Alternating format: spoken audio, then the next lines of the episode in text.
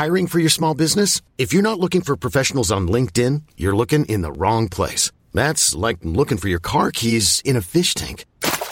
LinkedIn helps you hire professionals you can't find anywhere else, even those who aren't actively searching for a new job but might be open to the perfect role. In a given month, over 70% of LinkedIn users don't even visit other leading job sites. So start looking in the right place. With LinkedIn, you can hire professionals like a professional. Post your free job on linkedin.com slash achieve today. Ever catch yourself eating the same flavorless dinner three days in a row?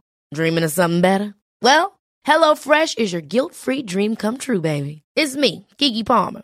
Let's wake up those taste buds with hot, juicy pecan-crusted chicken or garlic butter shrimp scampi. Mm. Hello Fresh. Stop dreaming of all the delicious possibilities and dig in at HelloFresh.com. Let's get this dinner party started. Millions of people have lost weight with personalized plans from Noom, like Evan, who can't stand salads and still lost 50 pounds. Salads, generally, for most people, are the easy button, right? For me, that wasn't an option. I never really was a salad guy. That's just not who I am. But Noom worked for me. Get your personalized plan today at Noom.com. Real Noom user compensated to provide their story. In four weeks, the typical Noom user can expect to lose one to two pounds per week. Individual results may vary. Comincio con questo perché eh, alla stregua di tutti e quattro i Vangeli, i testi della Passione, che sono quelli che concludono l'ultima pagina de, di questi scritti, sono tenacemente legati all'inizio degli stessi. La passione di Gesù inizia ad essere raccontata nel capitolo 26 e eh, quindi l'ultima grande sezione, 26-28, racconta appunto la passione, la morte e la resurrezione, ma comincia con un verbo che eh, diventa una chiave di lettura di tutto il Vangelo e che è il verbo appunto teleiou, portare a compimento. Come ebbe portato a compimento tutti questi discorsi, Gesù disse ai suoi discepoli, questo proprio è l'inizio dei testi della passione, quindi della fine della storia della vita umana, diciamo, di Gesù. E dunque c'è un compimento. Questo che vuol dire? Che dobbiamo considerare quello che adesso accade come il compimento di quello che sia cominciato all'inizio del Vangelo. E non per nulla appunto soltanto nel Vangelo di Matteo il compimento riguarda tutti questi discorsi. Quali discorsi? I cinque grandi discorsi in cui è composto il nostro Vangelo. Dunque, noi sappiamo che gli scritti evangelici sono, eh, hanno tra di loro un rapporto dal punto di vista letterario che vede il Vangelo di Marco come fonte di Matteo e di Luca. E benché Matteo sia il primo nel canone ad essere presente, il primo testo del Nuovo Testamento, quando leggiamo la Bibbia troviamo Matteo, il primo testo, però eh, gli studi storico-critici ci hanno mh, consegnato una verità che oggi non è assolutamente discussa ed è questa, che il primo Vangelo fosse invece dal punto di vista storico, diciamo, della redazione, quello di Marco, che è molto più breve, è la metà, si può dire, di quello di Matteo, sono appena 16 capitoli. Ma perché appunto eh, gli studiosi oggi dicono questo? Perché il Vangelo di Matteo è uno sviluppo della, di ciò che racconta il Vangelo di Marco, è uno sviluppo che avviene proprio sui discorsi. Allora, il Vangelo di Marco ci racconta la vita pubblica di Gesù, fino alla sua morte naturalmente in risurrezione, eh, soprattutto mh, registrando i, i, suoi miracoli, i gesti, eh, ta pragmata si dice in greco, le cose che lui operò. Mh? E, e, tutto diciamo il percorso del suo cammino. È il Vangelo anche del cammino, il Vangelo di Marco, ma è piuttosto asciutto, è piuttosto avaro, diciamo, di notizie sui discorsi di Gesù. Ed ecco che Matteo allora arricchisce quel, quel canovaccio che trova dalla fonte Marco e, e, e lo, mh, mm, proprio lo, come dire, attraverso che cosa? La, la registrazione, diciamo così, ma poi spiegherò, non è una registrazione giornalistica assolutamente, delle, di grandi discorsi appunto di Gesù. Il primo discorso che Gesù fa è il discorso della montagna e si trova nei capitoli 5 e 7 di questo Vangelo.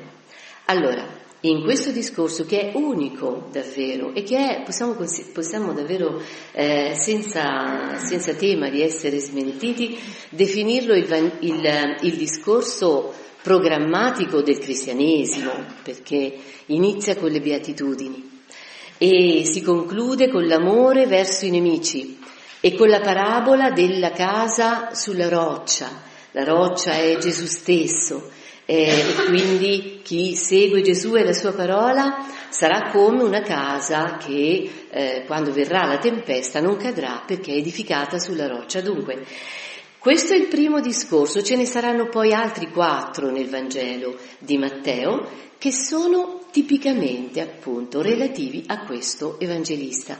Non li troviamo né in Luca né in Giovanni.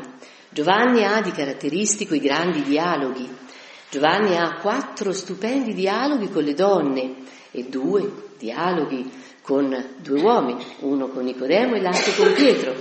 E attraverso i dialoghi Giovanni racconta proprio che cosa? L'identità di Gesù, le cose che riguardano Gesù. Tutti i Vangeli sono rivelazione di Gesù, ma ognuno è diverso dall'altro. Il Vangelo di Matteo è il Vangelo in cui Gesù, attraverso i cinque grandi discorsi, spiega il regno dei cieli e spiega quindi ehm, la sua identità di essere quello dove il regno dei cieli si presenta già nel mondo, viene nel mondo e questo regno dei cieli che è Gesù stesso è il compimento delle scritture. Allora, con i discorsi Gesù ha spiegato che con la sua venuta si sono compiute le scritture. Quali scritture? Il primo testamento, i profeti, le scritture di Isaia, le scritture dei profeti, vedremo anche qui, troveremo qualche citazione, una almeno dovrò un attimo soffermarmi su di una. E allora capiamo, eh, come dire, che si, è, si sia arrivati oggi al termine di questa eh, spiegazione, diciamo, che Gesù abbia dato e che quindi tutto quello che lui ha spiegato con le parole, elaborando dei discorsi di altissimo valore letterario, completi, articolati, perfino complessi li possiamo definire, il primo punto, quello eh, della montagna, in cui Gesù ehm, eh, come dire, prendendo mh, mm, tu, i comandamenti della legge, li, eh, li mette in antitesi con il suo insegnamento per completare proprio la legge. Quindi in quel primo discorso Gesù indica la sua via, la sua verità. L'ultimo discorso, che viene subito prima, si conclude al capitolo 25, è il discorso escatologico, laddove Gesù spiega eh, cosa avverrà nel giorno del giudizio, perché c'è proprio il giudizio. Saranno separati eh, no, i, le pecore dai capri, insomma, e sarà, eh, gli uni andranno a destra, gli altri a sinistra, e quelli che saranno benedetti dal Padre mio, appunto quelli che saranno a destra, sono quelli che avranno messo in pratica praticamente le beatitudini. Quindi l'uomo delle beatitudini, il povero, l'afflitto, il mite, eh, è quello che ehm, sarà poi, come dire, ehm, benedetto da Dio alla fine dei tempi. Ma adesso allora quello che lì era spiegato con le parole accade proprio in questi fatti che riguardano ma neanche più o meno due giorni, diciamo, e quindi è un tempo breve, ma un tempo eh, importantissimo per comprendere tutto il messaggio di Gesù nel Vangelo di Matteo. Scusate, è stata una lunga premessa, però è importante perché? Perché il Vangelo è un tutt'uno E allora ogni Vangelo ha una sua struttura e noi abbiamo la possibilità di avere quattro canali che ci portano al volto del Signore al suo mistero proprio. E ognuno diverso dall'altro, è un mondo quasi un Vangelo. E quindi anche, sì, noi sappiamo naturalmente che Marco, Luca e, e Matteo abbiano molti elementi naturalmente in comune, per esempio il fatto che la vita pubblica di Gesù durasse in questi Vangeli soltanto, soltanto un anno, mentre nel Vangelo di Giovanni la vita pubblica di Gesù dura tre anni, ma nei Vangeli sinottici soltanto un anno, quindi la cronologia della vita pubblica di Gesù è, è identica nella, nei tre Vangeli cosiddetti sinottici, quindi di cui Matteo naturalmente fa parte, però poi i racconti della passione, morte e resurrezione, tutti i Vangeli ce l'hanno, ma anche la disposizione, no? i fatti più o meno eh, sono riportati mm, no? in tutti e tre i Vangeli sinottici, eh, mh, mm, come dire, per sommi capi, però anche la disposizione, non solo il modo in cui ogni evangelista racconta i fatti ultimi della vita di Gesù, ma anche la posizione delle, delle mm, pericopi, sono tanti pericopi, vedremo specialmente il capitolo 26 e una prima parte del capitolo 27 perché poi lì, dovendo parlare di passione, dovendo fare una scelta, 50 minuti, la morte magari quella insomma poi la vedrete in, in un altro momento e, e vedremo allora dunque la, dire, il palinsesto del racconto di Matteo. Dunque, il palinsesto io l'ho diviso in sei scene. La prima scena, quindi immaginiamo proprio di andare mh, al cinema, eh? perché? Eh, perché ci sono tanti fatti che accadono in luoghi talvolta vicini, talvolta però distanti tra loro.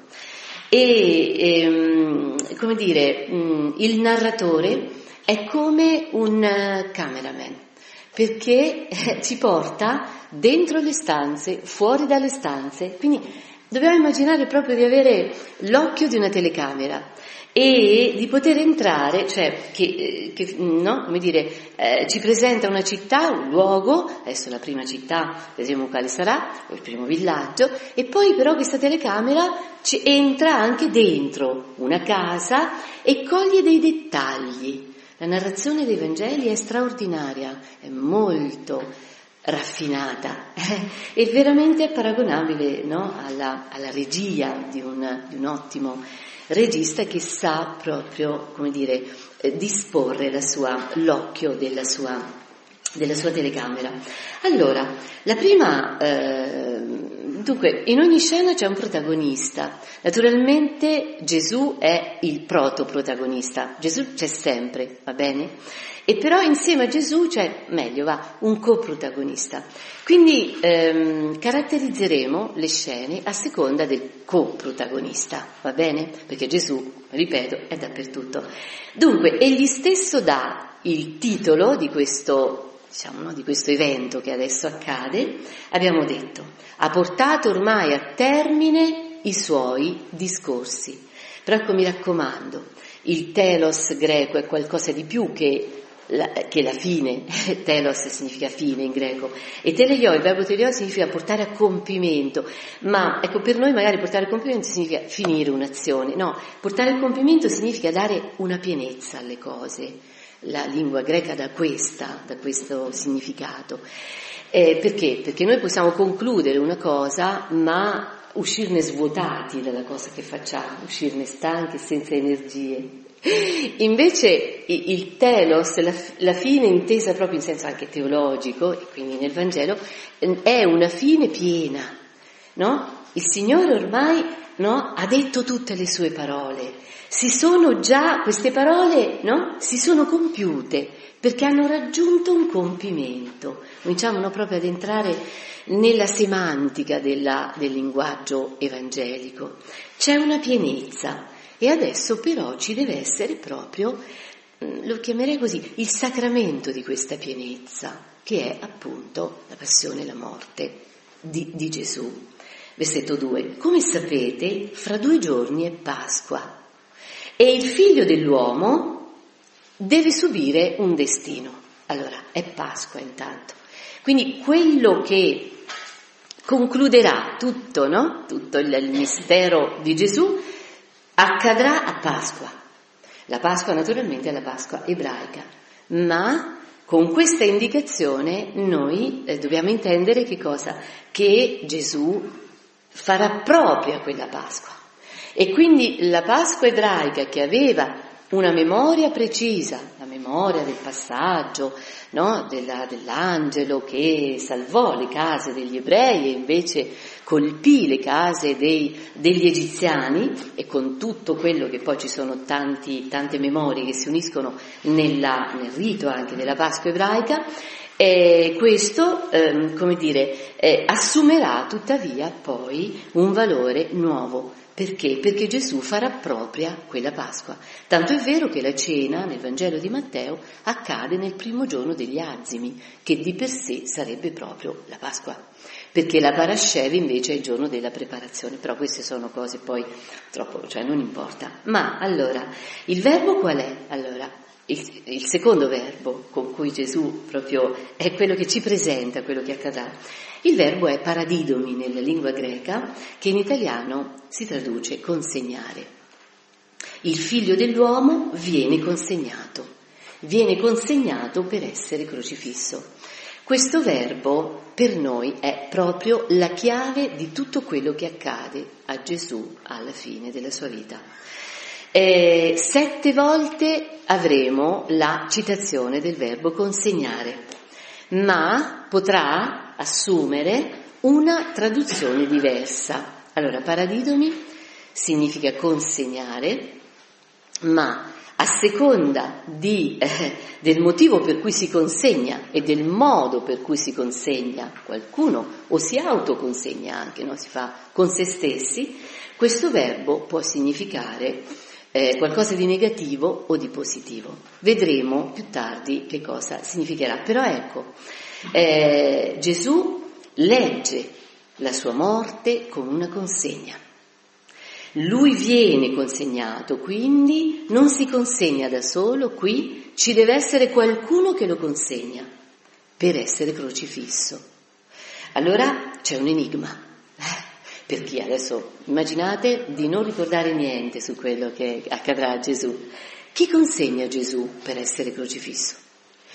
Chi consegna Gesù per essere quindi ucciso, per essere tagliato fuori dalla, dalla, dalla sua famiglia? Noi possiamo dare una risposta. Insomma, ma chi vuole la morte di Gesù? Perché qui è Gesù stesso, e queste sono le parole che Matteo ci riferisce di Gesù, i suoi nemici, o no? Chi vuole la morte di Gesù? Eh, nessuno, è un enigma. Qualcuno deve aver voluto la morte di Gesù. Ma qui è proprio preciso chi lo consegna. C'è qualcuno che lo consegna per essere crocifisso. Vedremo chi sarà. Pensate intanto chi potrà essere. Ma vediamo la prima scena. La prima scena è, eh, ha come co-protagonista una donna. Questa donna non ha un nome, siamo nei versetti 6-16 del capitolo 26. È una donna che si trova in una città che si chiama Betania, ma non si tratta di, non viene citata né Marta né Maria. La casa dove si trova questa donna è di un tale Simone il lebroso. Eh, e anche qui è la prima volta che si cita il nome di, eh, di quest'uomo, quindi non sappiamo chi fosse. Che cosa accade? Mentre era a tavola, Gesù è a tavola, si avvicina una donna che aveva un vaso di alabastro pieno di profumo molto prezioso e glielo versò sul capo. Dunque, qualcuno potrà eh, meravigliarsi di questo fatto che l'inizio della parte più importante del Vangelo di Matteo abbia come veramente coprotagonista una donna. Questa donna compie un gesto che Gesù gradisce moltissimo e ci accorgeremo che quello che accadrà in seguito e i coprotagonisti della, della passione di Gesù compiranno invece gesti non positivi, non positivi. Ma questa donna invece che apre, fa da portale alla passione di Gesù, è quasi, come si può dire, è, è l'unica che anticipa il giorno della risurrezione, che veste di luce l'inizio del buio, perché la passione e la morte di Gesù sono una pagina di oscurità non solo perché c'è la morte, la morte di un crocifisso, la morte di un crocifisso è una vergogna, è riservata dai romani, come forse tanti di voi sanno, ai, agli schiavi, gli schiavi, non i, i cittadini romani, non devono mai morire per crocifissione. E per i fratelli ebrei, no, la morte del crocifisso è la morte, Deuteronomio 21 dice questo, del maledetto maledetto colui che pende dal legno. Quindi noi ci avviciniamo a una vera e propria tragedia. È una pagina di oscurità per questo, perché quel Gesù che fin dall'inizio, che era partito eh, con, una, con una parola, la prima parola di Gesù è beato, quindi è una parola di felicità. Il Vangelo di Matteo non è un precetto, come dire, non è un codice di legge, nessun Vangelo lo è, ma il Vangelo di Matteo proprio ci rivela il linguaggio di Gesù. Gesù non porta nessuna legge. L'unico precetto che Gesù ricorda, che sono due in uno, è amerai il Signore Dio tuo, amerai il prossimo tuo come te stesso. Il linguaggio che utilizza Gesù e il motivo per cui Gesù è venuto al mondo è per dare l'orientamento verso la felicità. La beatitudine è la felicità. Gesù inizia dicendo se vuoi essere felice. Questo Papa Francesco lo sa molto bene perché Papa Francesco ha metabolizzato i Vangeli.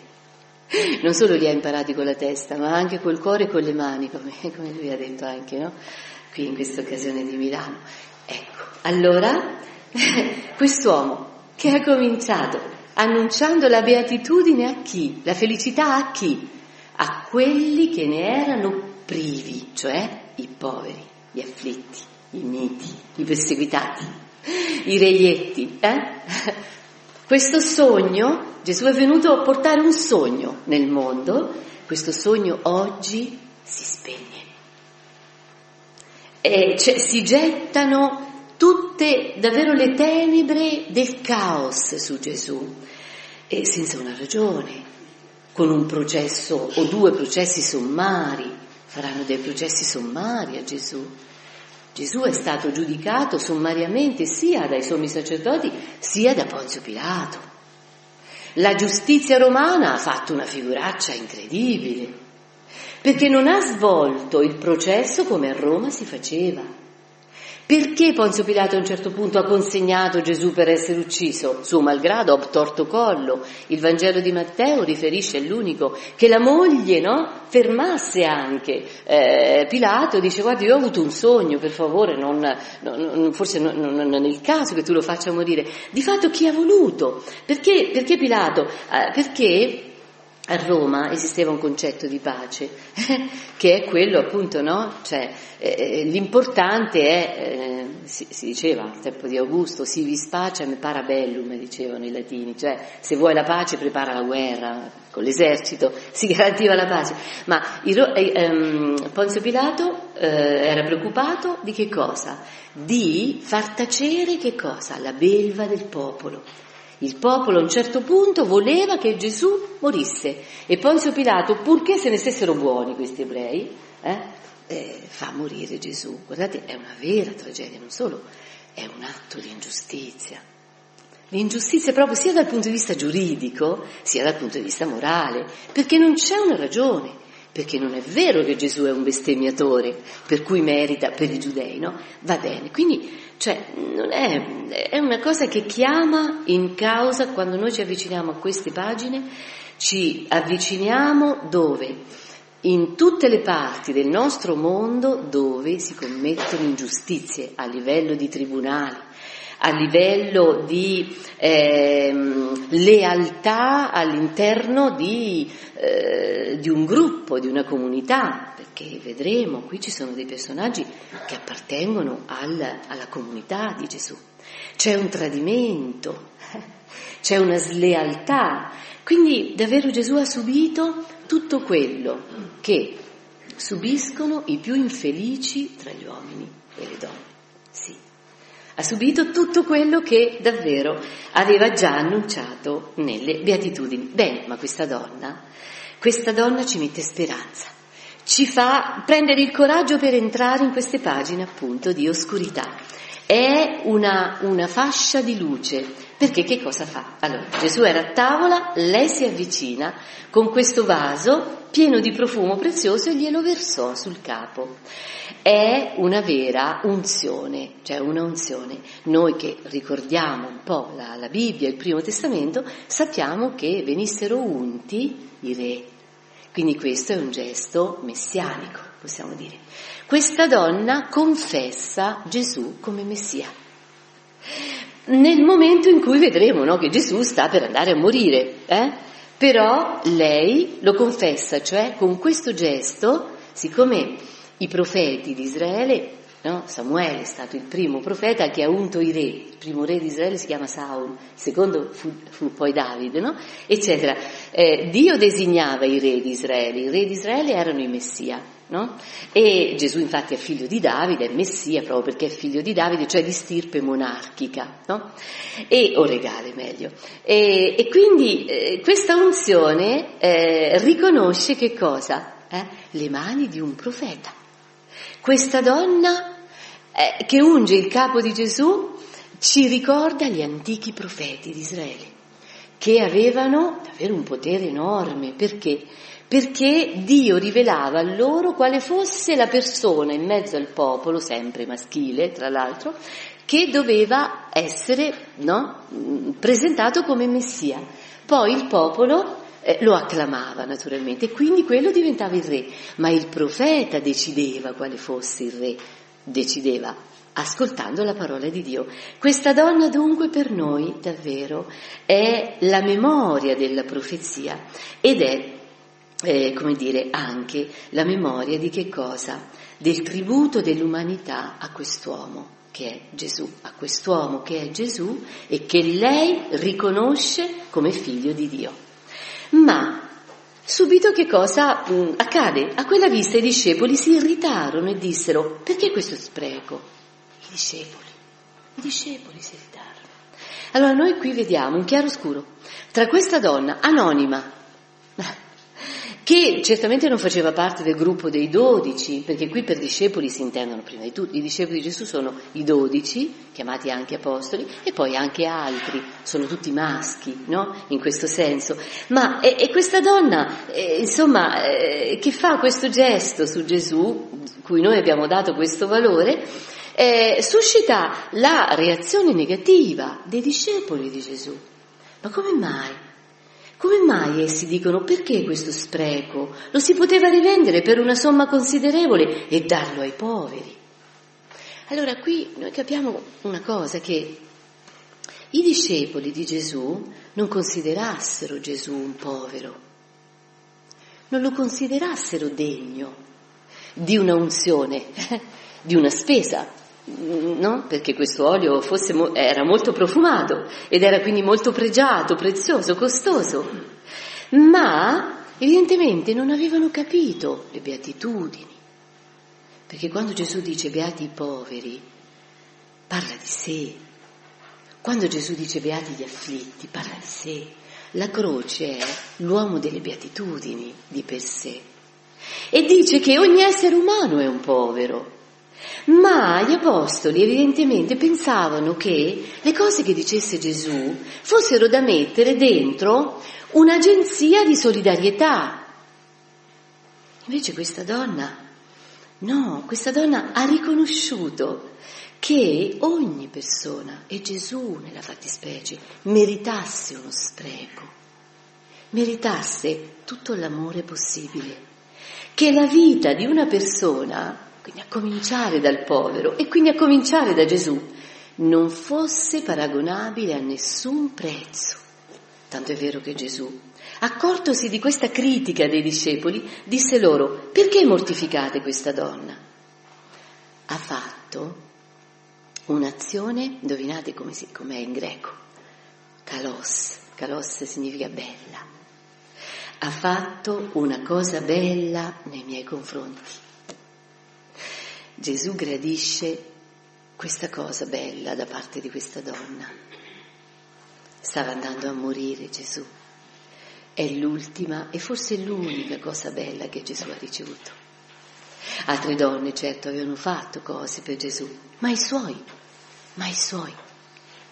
Quanto aveva bisogno di essere, eh, beh, come dire, di sentire calore intorno a sé Gesù questa sera. O non dimentichiamo, Gesù è figlio di Dio, ma è incarnato. E quando una persona, eh, fra due giorni Gesù morirà, quando una persona sta per andare a morire, di che ha bisogno? Di calore, di amicizia, di solidarietà. Chi è la maestra? Una donna anonima che abita a casa di un lebroso, di Simone il lebroso. Ricordiamo no? La, il primo miracolo di Gesù nel Vangelo di Marco, ma anche nel Vangelo abbastanza presto, nel Vangelo di Matteo, il lebroso, cioè la persona impura che non si poteva neanche toccare. Questi hanno riconosciuto Gesù e l'hanno amato. Quando? Quando lui aveva bisogno di essere amato. Ma i discepoli? Gesù risponde loro, i poveri li avete sempre con voi, ma non sempre invece avete me. Come dire, posso stasera io essere il povero per voi? Quante volte, no? Diventiamo cinici anche quando ci occupiamo dei poveri, quando li consideriamo una categoria oppure peggio dei numeri. I poveri sono un corpo, i poveri sono il corpo del Signore. E questa sera questa donna si è accorta di questo corpo e ha speso tutto quello che poteva valere. Allora, uno dei dodici, chiamato Giuda Iscariota, che cosa fece? Subito. Noi abbiamo questa donna, il cui gesto, dice Gesù, sarà ricordato ovunque. Riconoscere il Signore significa fare una cosa bella questo, questo gesto. A fronte di che cosa? Di, un, di uno dei dodici, che è Giuda, che subito che cosa fa? Quanto volete darmi perché io lo metta nelle vostre mani? Vende Gesù. Nel Vangelo di Giovanni si dice che quell'unguento profumato valesse 300 denari. Giuda calcola il valore della vita di Gesù e dice no, vale dieci volte di meno. Voi siete milanesi, la finanza, i conti, mi raccomando, la vita dell'essere umano. Eh, il prezzo a cui viene venduto queste 30 monete d'argento, che corrispondono in effetti a 120 denari, sono il prezzo, l'indennizzo per la morte uno schiavo. Quindi questo è il prezzo a cui Giuda vende Gesù. Ma la seconda scena è la scena della cena. I coprotagonisti della cena, dove noi abbiamo adesso eh, dal, il racconto diciamo, della cena, viene dal versetto 20 eh, in poi, ma dico solo um, due o tre cose su questo. Si, eh, si prepara la cena per la, per la Pasqua, naturalmente, e um, che cosa accade appunto tra di loro? Ma che prima ancora di spezzare il pane, di offrire il suo calice, quindi il calice del suo sangue, del sangue dell'alleanza, Gesù dice, ecco mentre era a mezza con loro, dice, io vi dico in verità, uno di voi mi tradirà. Quindi prima ancora che potessero mangiare insieme, noi scopriamo che cosa? Che il verbo consegnare diventa il verbo tradire. Tradire viene dal latino tradere, tradere significa eh, passare a, passare a qualcuno, da cui anche tradurre poi. Chi è che consegna Gesù? Uno dei dodici. uno della sua comunità. I'm Sandra, and I'm just the professional your small business was looking for. But you didn't hire me because you didn't use LinkedIn jobs. LinkedIn has professionals you can't find anywhere else, including those who aren't actively looking for a new job but might be open to the perfect role, like me. In a given month, over 70% of LinkedIn users don't visit other leading job sites. So if you're not looking on LinkedIn, you'll miss out on great candidates like Sandra. Start hiring professionals like a professional. Post your free job on linkedin.com/achieve slash achieve today.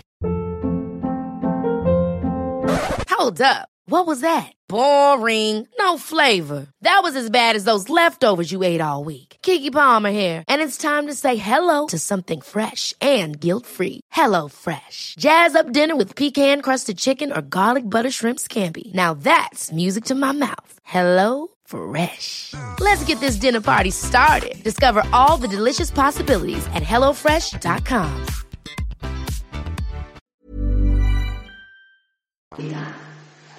Questo è, ehm, è un dolore immenso per noi, perché Giuda era stato con Gesù come tutti gli altri. Giuda era stato l'uomo di fiducia della comunità cristiana, della comunità degli apostoli. Perché? Che gli avevano affidato il compito dell'economo. Non si affida a tutti, vero? Eh? Alle persone fidate. Giuda quindi aveva potuto imparare tutto da Gesù. Giuda è stato insieme a tutti gli altri apostoli quando per due volte nel Vangelo di Matteo, capitolo 14 e capitolo 15, avevano spezzato il pane loro, gli apostoli. Il miracolo del pane e dei pesci che viene due volte raccontato nel Vangelo di Matteo, eh, chi, chi dà il pane? No? Perché gli apostoli dicono mandali a comprare, invece Gesù risponde loro, voi stessi date loro da mangiare. Quindi gli apostoli, compreso Giuda, sono stati talmente, come dire, resi da, da Gesù, cioè in comunione con Gesù, che hanno fatto miracoli. Loro, tutti insieme, insieme a Gesù. Gli apostoli hanno scacciato i demoni, gli apostoli hanno guarito, gli apostoli hanno annunciato il regno dei cieli. Sappiamo, no? Ci sono, c'è l'invio dei dodici, eccetera. Eppure, che cosa non avevano imparato gli apostoli? Guardate, la tragedia di Gesù avviene perché la comunità degli apostoli si divide. Se Gesù non avesse avuto una comunità divisa, non sarebbe morto, permetterei di dire. Poi non è chiaro, sappiamo, le scritture dicevano questo, ma la dinamica del racconto della passione di Gesù dice proprio questo, che i dottori della legge, insomma i giudei che volevano, certo cercavano di uccidere Gesù, ci avevano provato, cercavano no? continuamente di farlo, ma non avrebbero potuto farlo, perché? Perché la folla comunque seguiva Gesù, quindi non ci sarebbero riusciti, non ci sarebbero riusciti se uno della sua comunità non avesse preso l'iniziativa di andare da loro ed offrire loro la vita di Gesù perché poi lui conosceva Gesù. Lui poteva tradirlo perché? Perché stava in famiglia. Allora questo, questa, questa seconda scena, poi ritorneremo a Giuda, ma per un altro motivo, ci ricorda una cosa fondamentale che poi troveremo nelle lettere di Paolo, ma che troviamo anche nella nostra Chiesa oggi. Una Chiesa divisa in se stessa sarà devastata. Una comunità divisa. Eh, eh, e qui c'è davvero il paradosso e anche ironico di questa cena. La cena della Pasqua, l'ultima cena, quella che poi nella nostra tradizione cattolica diventa l'istituzione dell'Eucaristia, ma questo va bene. L'Eucaristia che cos'è? La cena eucaristica? Eh? Significa proprio la comunione, noi la chiamiamo anche comunione, noi. Quindi noi partecipiamo a questo banchetto perché? Perché appunto viviamo una comunione. Ma quando Gesù celebra questo banchetto insieme ai suoi, prima ancora di dare il suo corpo e il suo sangue, dice c'è qualcuno in mezzo a voi che mi tradirà. E tutta la comunità che cosa fa? Si disperde, si disperde piano piano, perché essi cominciano ad avere il sospetto l'uno sull'altro. E forse proprio per questo proprio perché Gesù è, è riuscito a far fare tante cose ai suoi apostoli, come dicevo prima, a far fare loro grandi miracoli, ma su una cosa non è riuscito prima della sua morte e resurrezione, a renderli una cosa sola. Non c'è riuscito. Non è riuscito ad insegnare loro che la comunità, chi governa la comunità, non è chi la domina, ma è chi la serve. Gesù non c'è riuscito. Gli apostoli non sono riusciti a liberarsi dalla mentalità del potere. Perché quando Gesù annunciava la sua morte, no? e loro che dicevano? A che cosa pensavano? A chi tra loro fosse il più grande, cioè a chi sarebbe stato il suo successore. Guardate, c'è un cinismo infinito in queste ultime ore della vita di Gesù da parte della sua comunità, purtroppo. Per fortuna però la donna anonima, ma poi ce ne saranno altre di donne, ma andiamo avanti. Gesù dice, questo è il mio sangue dell'alleanza, versetto 28, che è versato per molti per il perdono dei peccati. Quindi proprio la, la dimensione salvifica qui è ben chiara. Terza scena.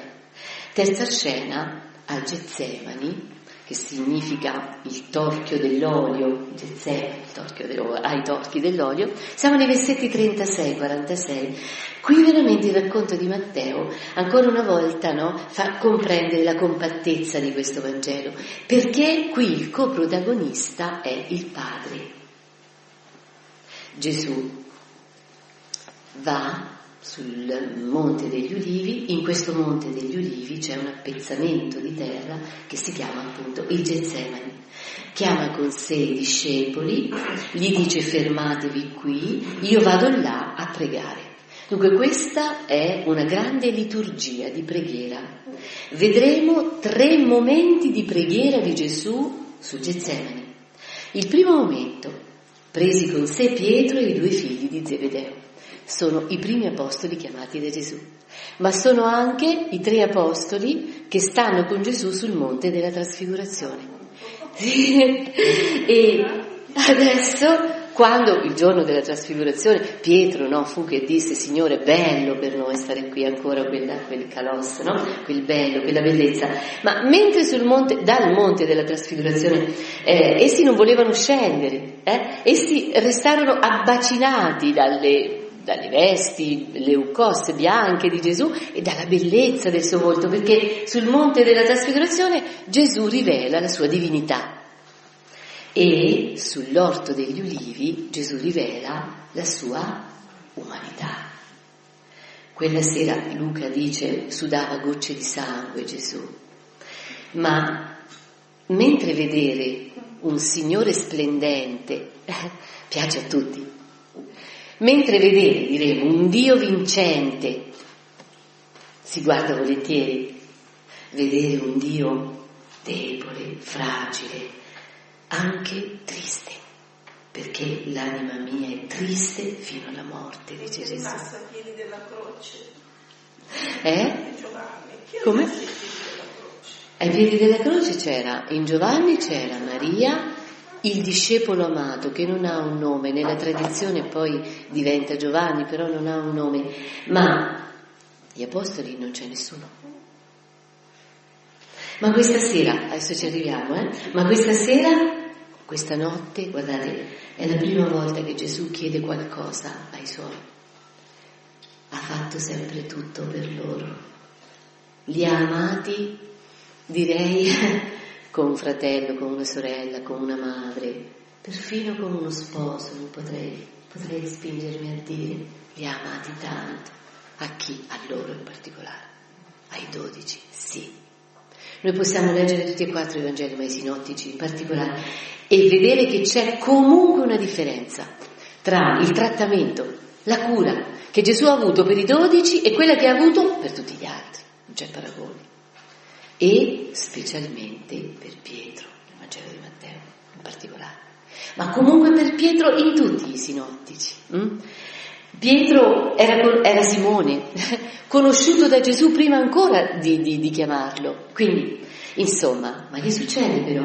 Adesso per questo chi chiama con sé? I primi discepoli, quelli che avevano avuto il suo volto divino, li, chiamò e perché stessero con lui, perché gli tenessero compagnia, perché lo sostenessero, perché anche a, a un figlio dell'uomo che è figlio di Dio come Gesù, la morte, l'avvicinarsi della morte fa tremare. Gesù trema questa notte, ecco perché prega.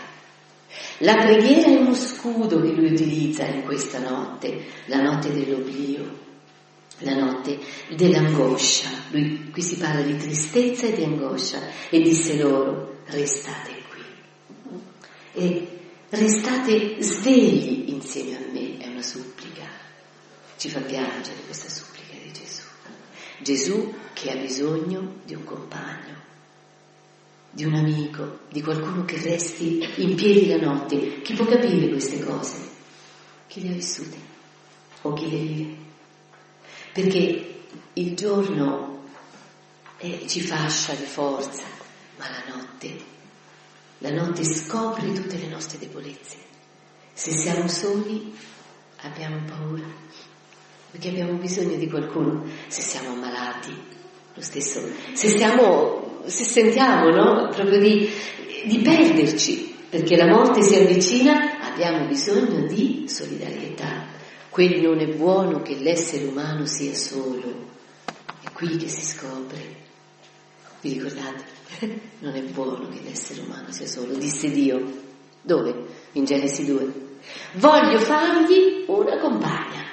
Ecco, l'umanità ha bisogno, noi abbiamo bisogno di un compagno di una compagna, di un amico. Gesù ne ha avuto bisogno. Perché ci sono momenti in cui uno può stare, no? Ma l'esperienza della vita e l'esperienza della morte hanno bisogno di una mano, di una compagnia, di un occhio vigile. E dopo essere avanzato un poco, cade faccia a terra e pregava dicendo, Padre mio, se possibile, passi via da me questo calice. Il Padre, dov'è il Padre? Tuttavia non avvenga come voglio io, ma come vuoi tu, è la preghiera. Sentite, poi ritornando dai discepoli li trovò addormentati. E disse, e disse a Pietro, non siete stati capaci di vegliare neppure un'ora sola insieme a me. State svegli e pregate per poter vincere la tentazione. Lo spirito è ben disposto, ma la carne è debole. Due note facciamo. La prima, mentre appunto vedere Gesù divino, la trasfigurazione, li aveva riempiti di entusiasmo davanti a un Gesù sfigurato, perché Gesù era angosciato, quando, quando la, la, la, sofferenza, l'angoscia, no? ci sono persone che soffrono di angoscia o di depressione, eh, da dove si vede? È dal volto, il volto si, si, si anche deforma talvolta, no? Ecco, la fragilità è, è brutta da vedere.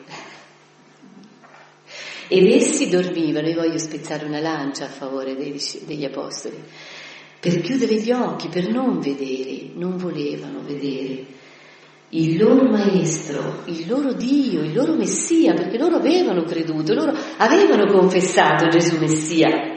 Ma che Messia è Gesù? I Messia stanno sui troni, sono potenti, danno ordini, hanno lo scettro. Ma Gesù, che è fragile come noi, avrà detto Pietro, avrà detto, non lo accettarono. Dormivano perché non lo accettavano. Accettare un Dio debole. Sì, che questa notte lui manifesta la sua debolezza, la sua incarnazione. Non era facile credere a questo.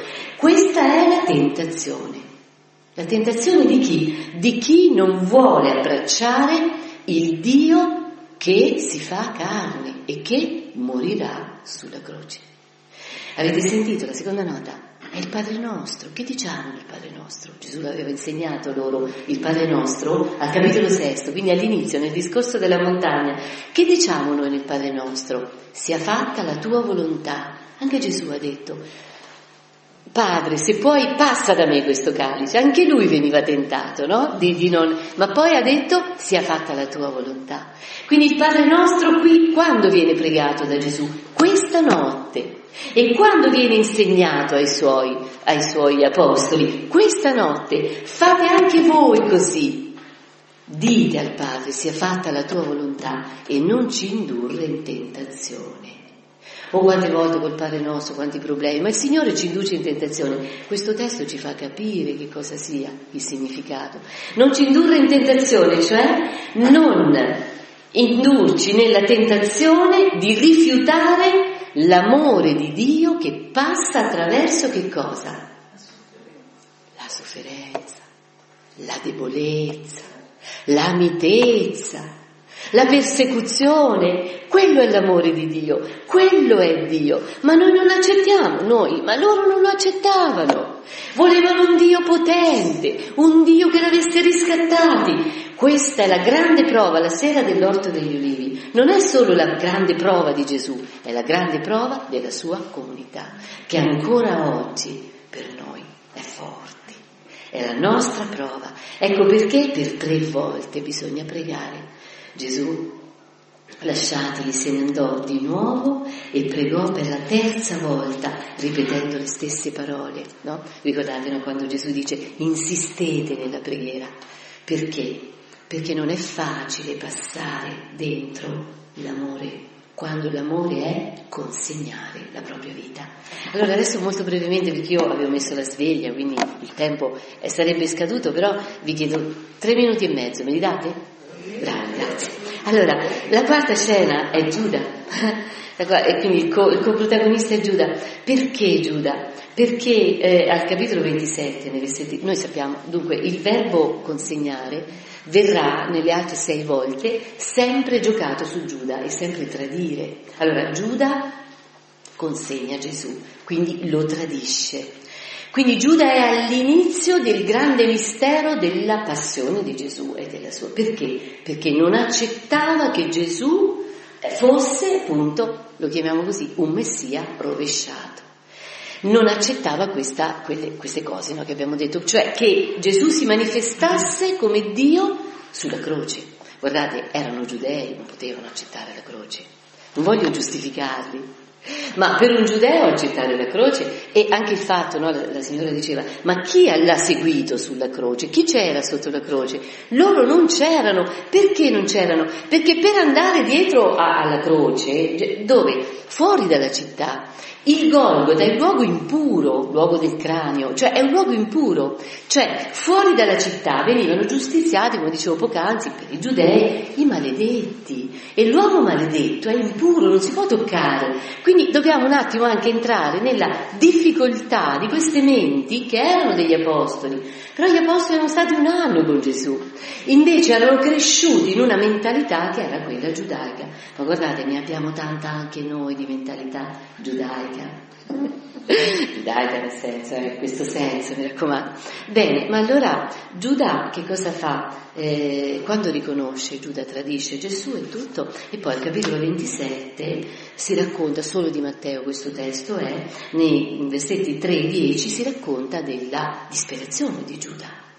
Perché? Perché a un certo punto Giuda, quello che l'aveva consegnato, il traditore sarebbe quello che l'aveva consegnato, seppe che Gesù era stato condannato e si pentì e riportò le 30 monete d'argento ai sommi sacerdoti e agli anziani.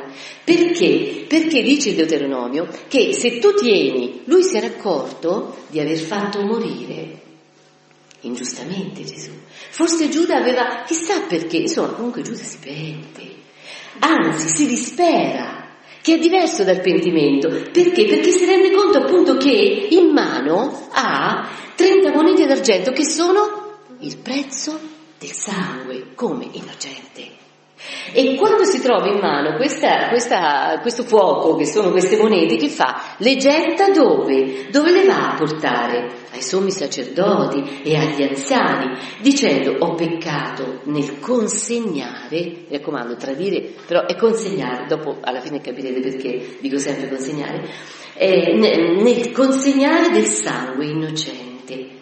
Ma quelli dissero, eh, quelli che erano stati i suoi complici naturalmente, e che l'avevano pagato, erano loro che gli avevano dato questi denari, a un certo punto che cosa dicono? Scarica barile, cioè dicono che ci importa affari tuoi, come dire, no, non siamo noi che abbiamo le mani sporche di sangue innocente. Giuda si vede tradito, a sua volta Giuda il traditore che si era alleato con, con i dottori, d'accordo? Mi capite? Viene tradito adesso da chi? Eh, dai dottori stessi, perché loro non ci vogliono entrare, vogliono avere le mani pulite, le mani sporche ce l'hai tu, Giuda, affari tuoi. Egli allora, gettate le monete d'argento nel tempio, andò ad impiccarsi. No? Questo suicidio, ma eh, due cose, due brevissime note su questa scena e poi andiamo a concludere proprio. Eh, beh, ehm, perché Giuda si dispera e, e, come dire, sì, era tutto la scrittura, aveva già previsto tutto questo, ma che differenza c'è tra Giuda e Pietro? Pietro rinnega Gesù. Pietro eh, nei versetti 69 e 75 del capitolo 26, rinnega Gesù per tre volte. Addirittura dice, non lo conosco. Lui dice, ma anche tu sei Galileo? No, dice, io non l'ho mai visto. Allora io voglio sottoporvi questa domanda. Che cosa, diciamo, è peggio? per voi, ognuno può pensare, essere traditi o essere rinnegati? Un attimo approfondisco. Chi tradisce? Allora, Giuda ha tradito. Giuda non ha rinnegato. Giuda ha fatto questo. Fino alla sera dell'ultima cena è stato legato con Gesù. Poi, però, che ha fatto? Ha tagliato con Gesù hm? e ha detto no, io adesso mi lego con i sommi sacerdoti, perché evidentemente aveva capito qualcosa di Gesù che prima non aveva capito e ha detto io non voglio portare avanti più questa storia. Chi tradisce, chi consegna, non rinnega il passato, ma dice adesso io voglio cambiare, voglio legarmi con altri e quindi no, contro Gesù. Va bene, ma chi rinnega è uno che ti dice io non ti ho mai visto, io non ti ho mai conosciuto. Chi ti rinnega ti ruba il passato. Perché se io che sono vissuto con te vent'anni, Mm? A un certo punto mi sento dire da te, non ti ho mai conosciuto. Io dico, ma e io dove sono stato questi vent'anni? per me, secondo me essere rinnegati è terribile, perché uno perde anche la propria identità. Se un figlio ci dicesse, no, tu non sei mia madre, eh? ma noi andremo, ma scusa, se io non sono tua madre, ma allora chi sono? Chi ci rinnega ci ruba il passato, ci ruba la memoria. È terribile la parola di Pietro. Io per tre volte, poi per ragioni di tempo, qui ogni, ogni icona meriterebbe tanto tempo, ma lui proprio lo rinnega su tutti i fronti, proprio lui. Ma qual è stato il primo miracolo di Gesù? Eh? La, la guarigione della suocera di Pietro. Cioè, voglio dire, Gesù era amico, no, secondo, eh, prima ancora, come dicevo, di chiamarlo come apostolo. Quindi essere rinnegato da Pietro è una cosa terribile. Ma perché il destino di Pietro e di Giuda è così diverso? Perché Pietro poi, poi diventerà chi? Eh? Diventerà Insomma, noi sappiamo, dopo la resurrezione Gesù andrà da Pietro, prima manda eh, le donne, Maria di Magdala, d'accordo, ma poi lui stesso va, vero? Eh? E neanche lo rimprovera Pietro. Io mi meraviglio sempre, dico, ma non so, Pietro l'aveva proprio rinnegato, tutti erano scappati, nessuno aveva seguito Gesù sulla croce. No? E allora, però dopo, una volta risorto Gesù, appare ai suoi, a Pietro e agli altri e basta, non ricorda, la seconda volta, adesso è proprio ora che mi fermi, cioè, come dire, non, non li rimprovera affatto. Perché? Allora, penso che la differenza sia questa tra Pietro e Gesù. Alla fine del capitolo 26 c'è questo gallo che canta, no? e sveglia che cosa la coscienza proprio di Pietro. Pietro si ravvede, ma anche, anche Giuda, si, ravvede, anche Giuda si, si rende conto di quello che ha fatto, ma mentre Pietro piange, Giuda si impicca. Che significa piangere nella Bibbia? Quando le persone piangono nella Bibbia, sapete quando? Quando hanno già persone peccatori, gli ebrei peccatori, gli abitanti di Gerusalemme peccatori, quando è che piangono? Quando già sentono che Dio li abbia perdonati, allora si piange. Nella Bibbia, diciamo, la liturgia penitenziale, uno non piange prima, dice io piango, poi dopo il Signore mi perdonerà. No, io piango quando vedo il mio peccato di fronte a che cosa? Come faccio ad accorgermi del mio peccato? Quando vedo quanto tu mi ami. sì. Dio perdona il suo popolo, cioè e dice se vuoi tornare a me, lui, fa, lui, prende l'iniziativa, la misericordia è questo, tutta la Bibbia è attraversata dalla misericordia, cioè l'iniziativa di Dio. Dio, Dio perdona, il popolo dice, piange perché? perché la gratuità dell'amore di Dio fa piangere. Pietro ha riconosciuto questa gratuità e sa che il Signore già l'ha perdonato, prima ancora di morire, perché Pietro piange no? quando si, si rende conto che Gesù ancora non è morto e anche qui si impicca. No, scusate, Giuda, Giuda si impicca, cioè Giuda resta ancora nell'idea della legge. Per cui hai ucciso l'uomo innocente, dovrai essere ucciso. Si impicca per questo, non ha speranza, non ha capito, non ha capito, guardate, neanche il primo testamento, Giuda. Giuda di tutto, no? Non ha capito l'amore gratuito di Dio, non l'ha capito. Quindi non ha capito Gesù, ecco perché si impicca. E poi c'è tutta una storia sul, sul campo di sangue, ma non abbiamo tempo di parlarne. Allora, ultimo punto, consegnò sarà consegnato, no? Il Signore va ad essere consegnato. Lo consegna uno della sua comunità, ma lo consegnano tutti quelli della sua comunità. Pietro in quel modo, gli altri tutti si diedero alla fuga, dice il Vangelo di Matteo. Chi resta, restano le donne, che non erano state chiamate da Gesù, ma che l'avevano seguito. Da dove l'avevano seguito queste donne? da, eh, dalla Galilea, fin dalla Galilea, quindi fin dal primo momento, da quando Gesù aveva chiamato gli apostoli. Essi erano andati dietro e, e però mentre gli apostoli si fermano lì, su, su, abbiamo detto già dove, sul momento in cui Gesù avrebbe avuto più bisogno della loro fedeltà, sul momento della prova, le donne invece lo seguono, le donne lo guardano morire, lo vedono morire aspettano, no? Giuseppe di Arimatea, eccetera, aspettano che eh, fosse il suo corpo calato, lo seguono finché non vedono dove sarà sepolto, le donne quindi sono le testimoni.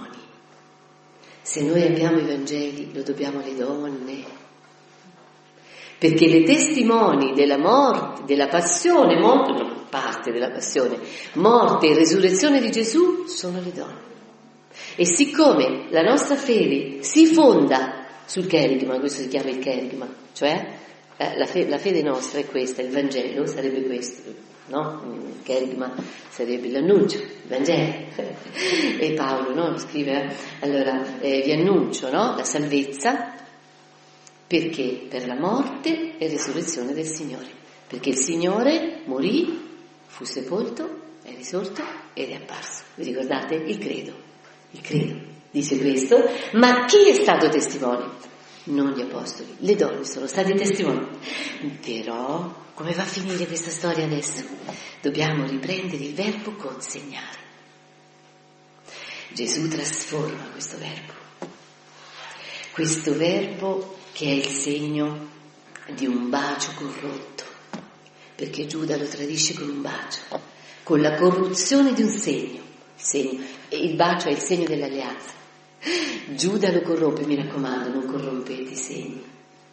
Meglio non dare un bacio, se è per consegnare, no? Se è per dire la divisione e non l'alleanza e non l'amore, no? Beh, ma Gesù quindi viene consegnato, arriva alla croce, questo verbo da tradire diventa che cosa? La croce poi c'è la risurrezione. Chi riprende? c'è questo scoloramento no, della morte nel, nella vita, ma nel senso, anzi, diciamo coloramento, no? dal buio alla luce. Questo, questo, questa consegna diventa la via dell'amore, la via della risurrezione. La morte è, quel passaggio, no? Perché Gesù sulla croce grida anche a Dio perché mi hai abbandonato. Quindi vive la morte sino in fondo. La morte più profonda è l'abbandono l'abbandono di Dio. Gesù lo vive, di Dio, del Padre. Padre mio, perché mi hai abbandonato? E però questo verbo viene ripreso da Paolo nella lettera agli Efesini, al capitolo 5, versetto 25. Per dire che cosa? Lo stesso identico verbo. Per dire che cosa? Voi mariti, dice Paolo, Paolo, l'autore della lettera agli Efesini, amate le vostre mogli il verbo agapao, amate le vostre mogli. Così come Cristo amò la Chiesa e come dice l'amò, di consegnò se stesso. Paradidomi, quel verbo paradidomi, che è il verbo della passione, ci siamo? Che è il verbo del tradimento, che è il verbo della consegna, che è il verbo della morte, che è il verbo della croce, diventa il verbo della risurrezione e dell'amore del Signore che dà la salvezza alla Chiesa, che è la sua sposa. È il verbo dello sposo. Lo sposo consegna il suo corpo, così come il marito consegna il suo corpo alla moglie. È una lezione d'amore. L'amore non è una prestazione, L'amore è una consegna di sé. Bello, anche nella coniugalità. Chi è sposato lo vive. Sacramento no? del matrimonio lì serve, in Efesini 5, 21 seguenti, a dire la sponsalità di Cristo con la Chiesa. E il matrimonio stesso si fonda sulla sponsalità, sacramento di, di Cristo con la Chiesa. Ma come si ama? Come Dio ha amato l'umanità, consegnando a lei il suo corpo cioè eh, credendo in lei. Il mistero della croce è un mistero di fiducia di Dio in noi, nell'umanità, perché quando il Signore consegna se stesso, lo consegna nelle braccia di chi? Della sua sposa, che è la, che è la donna, che è la, la, la Chiesa, no? Simbolicamente. E quindi veramente è un amore mite e forte. È un amore che Gesù tante volte l'ha definito così, chi non perde la propria vita non la salverà. Il mistero della passione è questo, passione, patire, significa amare fortemente e amare sino alla fine, passando a, attraverso la perdita di sé. Non la rinuncia di sé, mi raccomando, la croce non è una rinuncia di sé, è una consegna di sé. Non c'è nessun vittimismo sulla croce. Sulla croce c'è veramente questa consegna di sé, nella fiducia che Gesù avrà preso sicuramente anche da quella donna anonima che l'ha unto già Messia perché crede che tutto quello che succederà a Gesù però avrà poi come esito il, la primavera dell'amore. La mattina di Pasqua è è come dire, il giorno dopo della, dell'atto d'amore. La mattina di Pasqua è una nuova creazione, è un nuovo modo di essere nel mondo, un modo riconciliato di essere mondo. Ed ecco perché gli apostoli poi diventeranno no, i grandi eh, annunciatori del Vangelo, saranno salvati, quindi dopo essi pure crederanno, quindi ci anticipano su questo. Vi ringrazio. The biggest names in tennis are coming to Paris for the most anticipated Roland Garros in years. Tennis Channel Plus is your place to watch. Stream every court from your phone or smart TV live in HD Experience three weeks of unparalleled tournament access as the world's top players in tennis face off against each other. Will the veteran champions continue their dominance, or will a fresh face emerge to challenge their legacy on the clay courts? Daily live coverage of this epic showdown begins Monday, May 20th. Don't miss a matchup. Stream it now with Tennis Channel Plus to be there when it happens. Hi, I'm Daniel, founder of Pretty Litter. Cats and cat owners deserve better than any old fashioned litter. That's why I teamed up with scientists and veterinarians to create Pretty Litter. Its innovative crystal formula has superior odor control and weighs up to 80% less than clay litter. Pretty Litter even monitors health by changing colors to help detect early signs of potential illness. It's the world's smartest kitty litter. Go to prettylitter.com and use code ACAST for 20% off your first order and a free cat toy. Terms and conditions apply. See site for details. Hold up. What was that? Boring. No flavor. That was as bad as those leftovers you ate all week. Kiki Palmer here, and it's time to say hello to something fresh and guilt-free. Hello Fresh. Jazz up dinner with pecan-crusted chicken or garlic butter shrimp scampi. Now that's music to my mouth. Hello Fresh. Let's get this dinner party started. Discover all the delicious possibilities at hellofresh.com.